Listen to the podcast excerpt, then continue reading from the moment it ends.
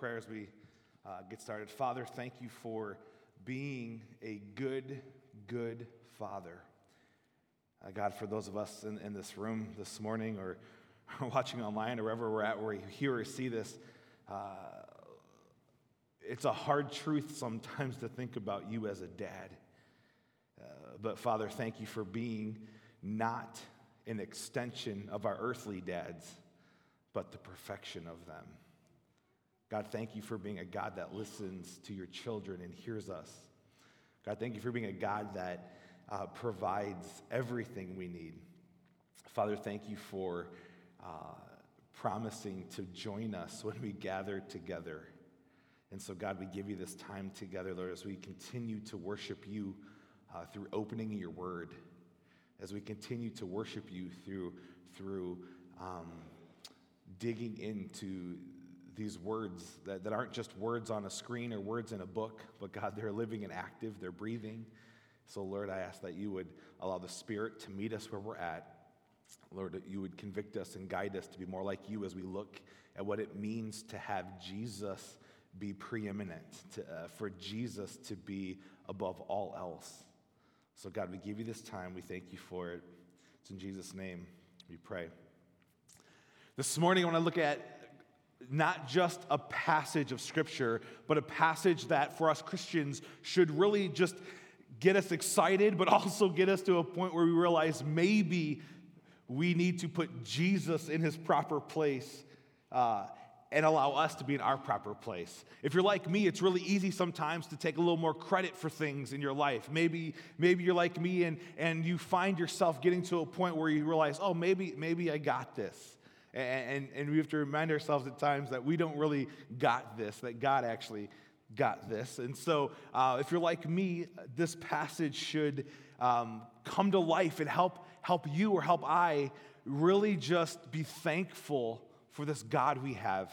And, and so we're, we're looking at the church of, of Colossae, the Colossian church. And this was a church that had a letter written by Paul to them, Paul and Timothy.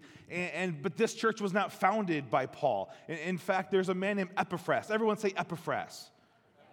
This way, I'm not the only one mispronouncing it if I am. See, you did too. All right. So um, there's a man who, named Epaphras who went to Ephesus.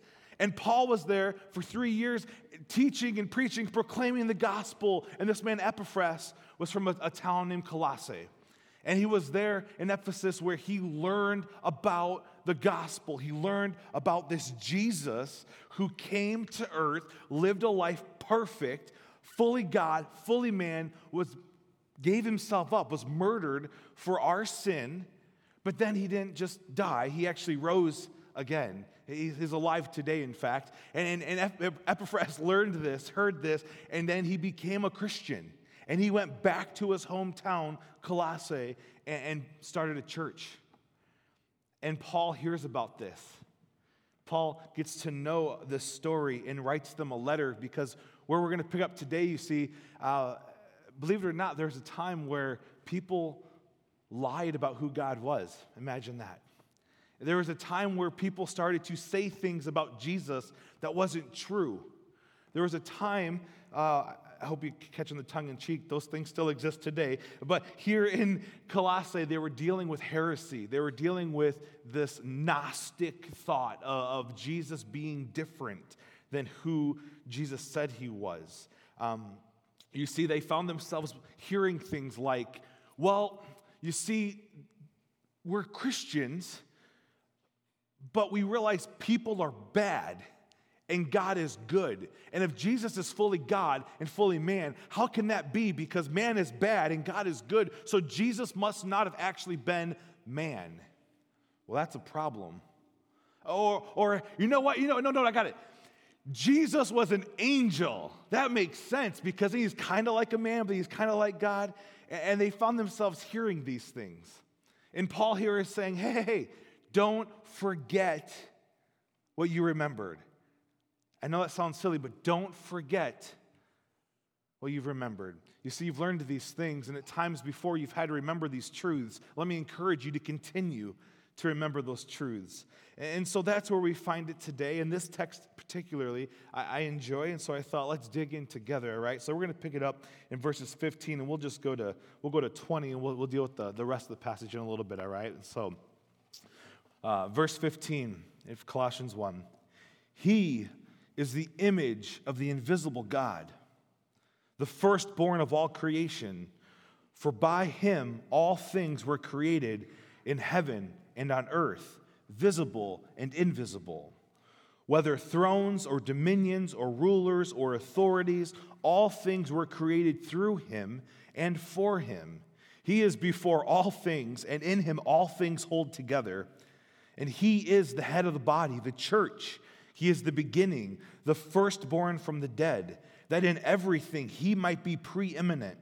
For in him all the fullness of God was pleased to dwell and through him to reconcile to himself all things, whether on earth or in heaven, making peace by the blood of his cross. Now that's a, that's a passage. I like it. Let's go. So we see here he starts the image of the invisible God. This word image is a word that we're familiar with in English, but in Greek it's the same. It's this word icon. It, it's the idea that this image or this likeness of another thing. If you were gone at war and you painted yourself or had someone paint a little portrait of, of yourself to, to send back to your family to remember them by, to remember you by, that would be an icon. That'd be the same word. And it's not simply a portrait of God, it's actually a revelation of what God is like. Jesus being a revelation of what God is like. Uh, it's not simply what God is like, but it's if you want to see who God is, simply look at Jesus.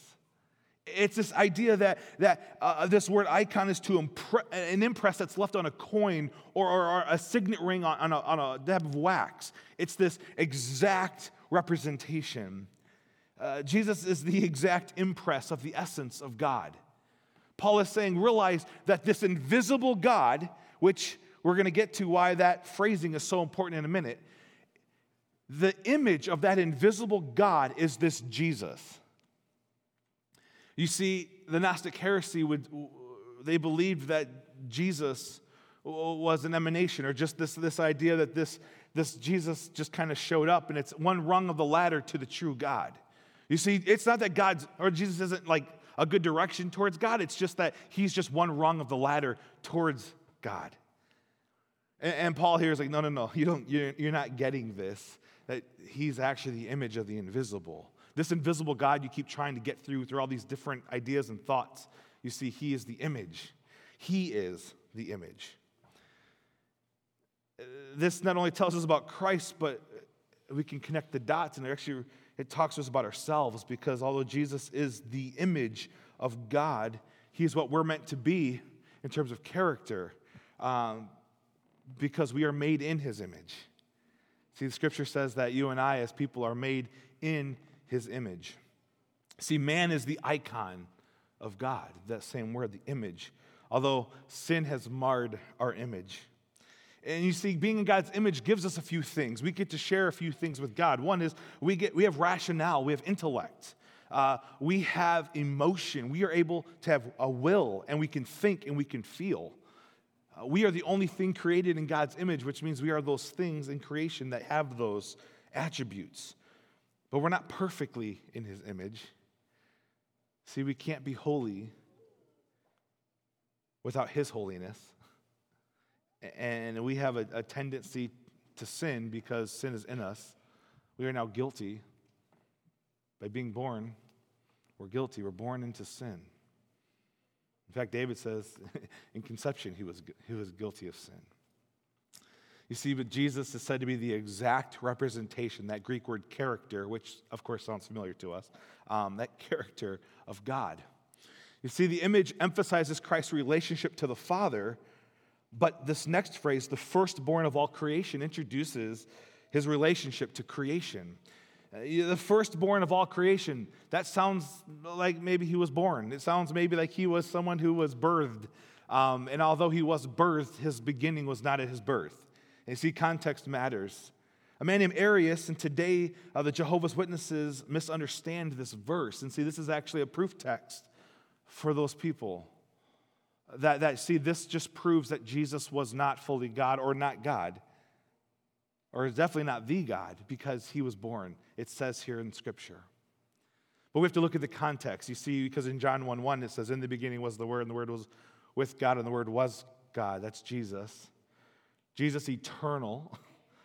Firstborn is simply referring to a rank of honor, the highest honor, to be held in the highest regard. Uh, we can see other places in Scripture, Exodus 4, for example, where, where God calls Israel the firstborn among the nations. Obviously, Israel wasn't first chronologically, but God holds and uses this phrase, firstborn, as the highest rank or honor. And that's important because we see that Jesus is not physically born first before all creation. Jesus is eternal, and that matters. But understand that Jesus, being God, is held high above all creation. And uh, when Paul calls Jesus the firstborn of all creation, he's saying that the highest honor belongs to him. And Christ is completely supreme in creation. And why is that? Because we see in verse 16 uh, for in him, by him, sorry, for by him, all things were created in heaven and on earth, visible and invisible, whether thrones or dominions or rulers or authorities, all things were created through him and for him. And this is this amazing, this amazing truth because we see here now that Jesus is the creator. I don't know what you think about when you think about creation or when you think about when God said light and there was light, and God said, you know, animals and they were there. But it's this amazing truth that this Jesus is our creator. And it's funny because I have a three year old daughter who I love to read to. She's cute. She has curly hair and she says all these cute things. And right now, she just wants to read the Bible before bed. I, love that. As a dad, I absolutely love this. And so we've been reading this Jesus Storybook Bible. And it's this amazing, cool story where every single story, Old Testament and New, Jesus is the rock star. And I really appreciate that. And so it's really cool because the Bible does all point to Jesus. Um, and so we're reading about in Matthew 8 when, when the, the disciples are on the boat in the Sea of Galilee, which, uh, which you know, it's not fair because some of our friends are there right now. But um, Jesus on the boat, and, and also these, these storm, the storm starts, starts wigging out, and people on the boat are like, "Wake up, wake up!" Because Jesus is sleeping. Because that's the natural thing to do is sleep on the boat. And and they're they're like, "Do you not care that we're dying? We are dying." And they wake him up. And he gets up and he just, I just imagine him kind of like the bedhead, you know, and wiping his eyes and just kind of shh. Not only to the men, but to the waves and the wind, and it stops. Who is this man that even the winds and the waves obeyed him?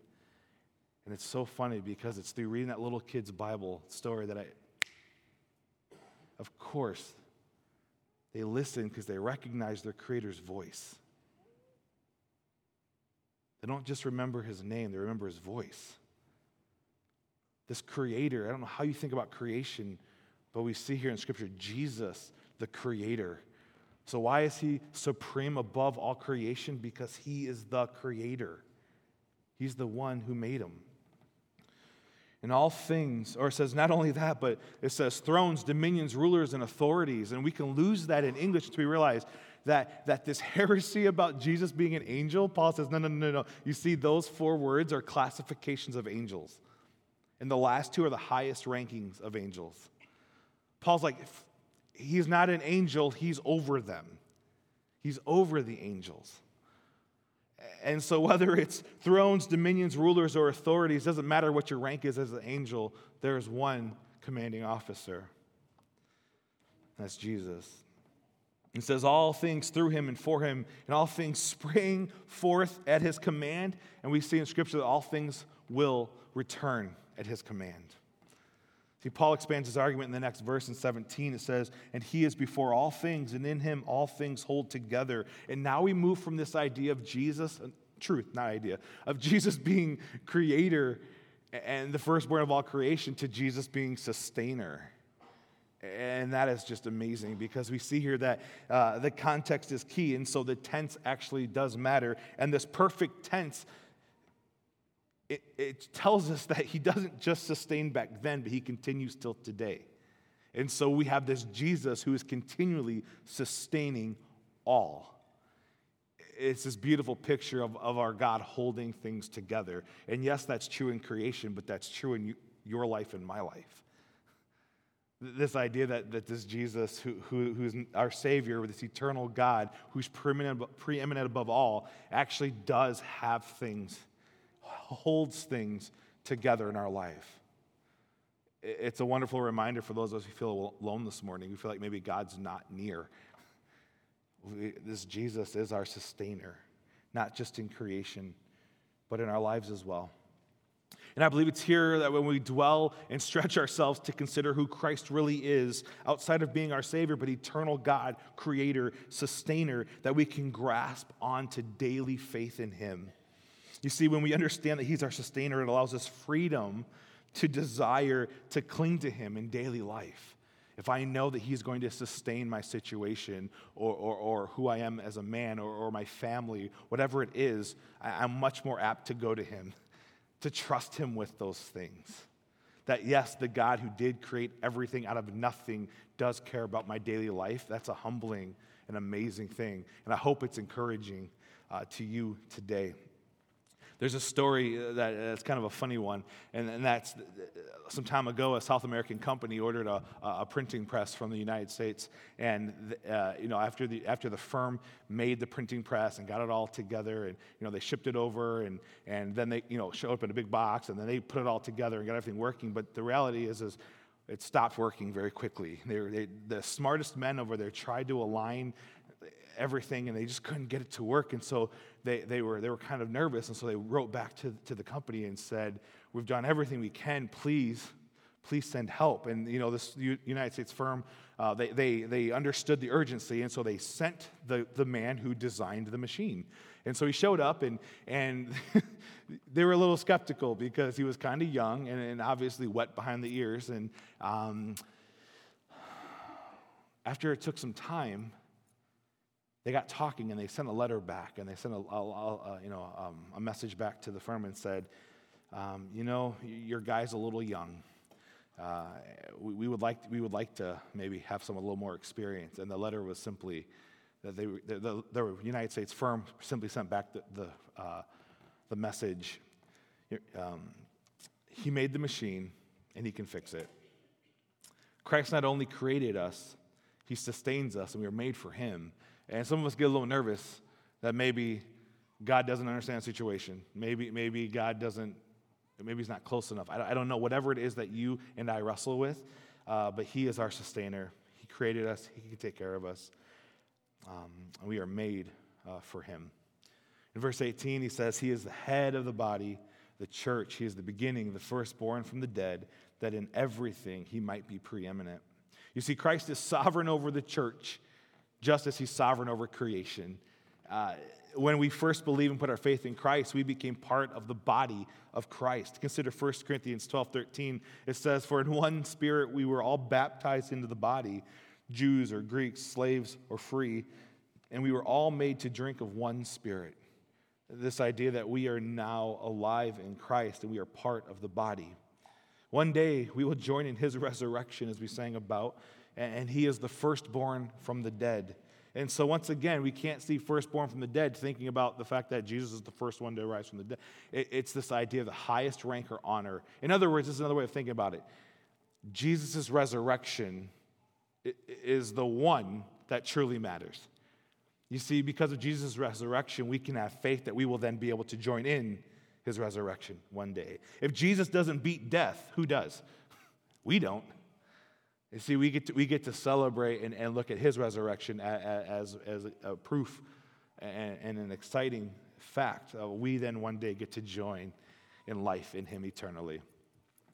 Uh, in 19, he says, For in all him, or for in him all the fullness of God was pleased to dwell, and through him to reconcile to himself all things, whether on earth or in heaven, making peace by the blood of the cross once again, Paul's word fullness is a direct attack to the, to the Gnostic heresy that was taking place. You see, they would use that same word, pleroma, uh, which actually was in, designed to communicate the, the totality of the thousands of divine uh, emanations or lesser gods. You see, they would use that word to insinuate that there's all these other gods that we can understand. You see, but Paul says, no, no, no, the fullness that word fullness means the totality of those divine powers and attributes you're talking about are, are found in Christ. Once again, that one man. This Jesus reconciles all things. You see, creation suffered a curse, and so did man. That's because of sin. We find that in Genesis 3. And this verse says that we that Christ has made peace by the blood of his cross. And the ironic thing is there's nothing peaceful about dying on a cross. You see, there's a lot of facts that go in uh, to dying on a cross. It's not, it's not fast, it's not quick, it's not painless. It's quite embarrassing. Oftentimes, uh, you're hung naked publicly. In Jesus' case, we know he was beat to a pulp. It's ironic to make peace by the blood of the cross. Paul wants to remind us, I think, that uh, by Jesus, eternal God, taking on flesh, humbling himself, becoming a man, and then dying the way he did it reminds us that our sin costs something. And this reconciliation, which is just a fancy word for saying the relationship was really bad and something has reconciled it, meaning it made it really good. That Jesus making our relationship with God good, it wasn't cheap. and this Jesus that, that suffered and died for us has now made peace through his cross. And I just, I, I think that we can see there that reconciliation to God is, is really explicitly a one sided process. We didn't do very much in this. I, I, really, God has done everything. It's our job then to respond. So I think we can see who we are in light of who He is and what He has done for us.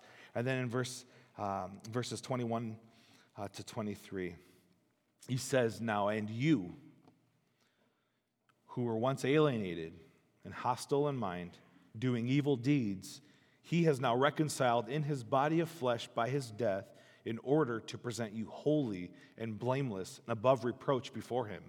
If indeed you continue in the faith, stable and steadfast, not shifting from the hope of the gospel that you heard, which has been proclaimed in all creation under heaven, of which I, Paul, became a minister. It's, uh, he joins these two together that now you, the reader, us, were once alienated, separated from God, and you were hostile in mind, and you're doing evil deeds. It's crazy because this word used for alienated is an unusually it's an unusually powerful word. Uh, and it indicates the persistence and permanent condition. In other words, you're not just kind of temporarily estranged, you're stuck. You're stuck, separated apart from God. And that shows us the natural state of who we are. Away from God, alienated from God, we are hostile. We are naturally doing evil deeds. We like to sugarcoat and say it's not that bad, but we are. It's not as bad as the other, but it is. And without God, away from God, we have that issue. We have that tendency and that reality. But there is a but, and I appreciate that. He says, But now he has reconciled you in verse 22 in his body of flesh by his death in order to present you holy and blameless and above reproach before him. This beautiful truth that when we're reconciled to God, we're no longer separated, alienated, hostile doom and gloom. We, have now, we are now reconciled, which means he presents us as holy. Once again, we are not holy without his holiness, without his giving us his holiness, and blameless. And I don't know about you, but I have a lot of things in my life that I could be blamed for. Eh, if God wanted to take care of me right now because of the sin in my life, he could. And that's true of all of us. We are not blameless. But when we are reconciled through faith in Christ, we're presented as blameless and above reproach before Him. In verse 23, if indeed you continue in the faith, stable and steadfast, not shifting from the hope of the gospel that you heard, which has been proclaimed in all creation under heaven, of which I, Paul, became a minister. Paul here is not doubting their commitment or if they'll continue in their faith. He's trying to communicate that the gospel does not just work like magic. The gospel is just not, there it is. Uh, the heart and the mind must be involved. Uh, this idea that it's one thing to know a lot about our faith, it's another thing to let it transform our hearts to, to live that out. Knowing about God isn't that impressive. We can read in Scripture that, that all creation knows about God. Other parts of Scripture, we can say the demons know about God. They believe God and they shudder. It's this idea that our heart and our mind work together, and, and that through a transformed mind and our heart aligned with His, life change happens. And so we, we are to love God and earnestly seek after Him with both our hearts and our mind.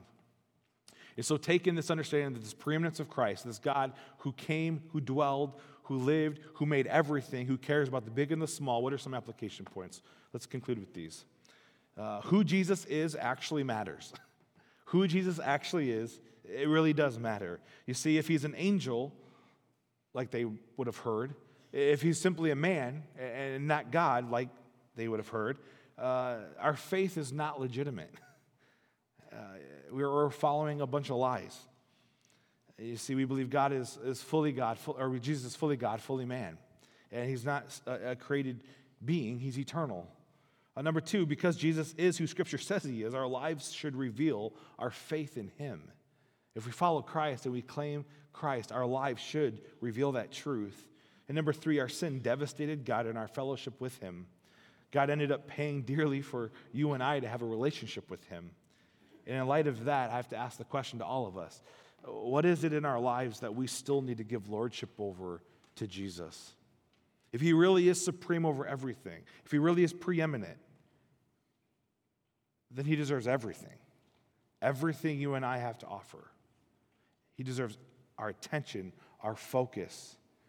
He deserves our trust with our families, with our marriages if we're in that boat, with our career, with our time, our energy, with our love, what we put into our minds what we put before our eyes our attitude, the disciplines we have in our life or don't have in our life. Jesus is Lord over all of that. And if he is who he says he is, who Scripture says he is, which he is, he deserves it all. Christ is preeminent in our lives, and as believers, it should reflect that. My prayer for us this morning is that we, we may continue in the faith stable and steadfast, as Paul said, not shifting from the hope of the gospel that we have heard, which has been proclaimed in all creation under heaven, and of which we have become ministers. Would you pray with me? God, this morning, as we just take a look at, at just a chunk of a letter written to, to a church that desperately needed to know who you were, desperately needed to be reminded uh, of the truth of who Jesus is God, may we today glean from those, those words. Lord, for those of us here this morning who um, are wrestling with this idea of giving Jesus our whole life, Lord, would you meet us where we're at? Uh, would we recognize that, that this Creator loves us dearly? Father, that you love us dearly, so you sent your Son Jesus to make a way to you. God, sin screwed everything up, but, but you allowed a way back to you. God, thank you for that. Lord, I pray that the things that come to our mind this morning that maybe we are holding on to, God, things that we, we trust you with mostly but not entirely, God, that we would come before you humbly and, and trust you enough with those things. God, if we're here this morning, we're still wrestling with faith in you or whether or not you truly are there. God, I pray that you would make yourself known. God, change their hearts like you have mine, invade their space like you have mine. God, we give you praise that you are, uh, praise for, for you being preeminent. We thank you that you are above everything, that you are Lord over all, and that you are a good God that we can trust give you the rest of this day. We pray this in Jesus' name. Amen.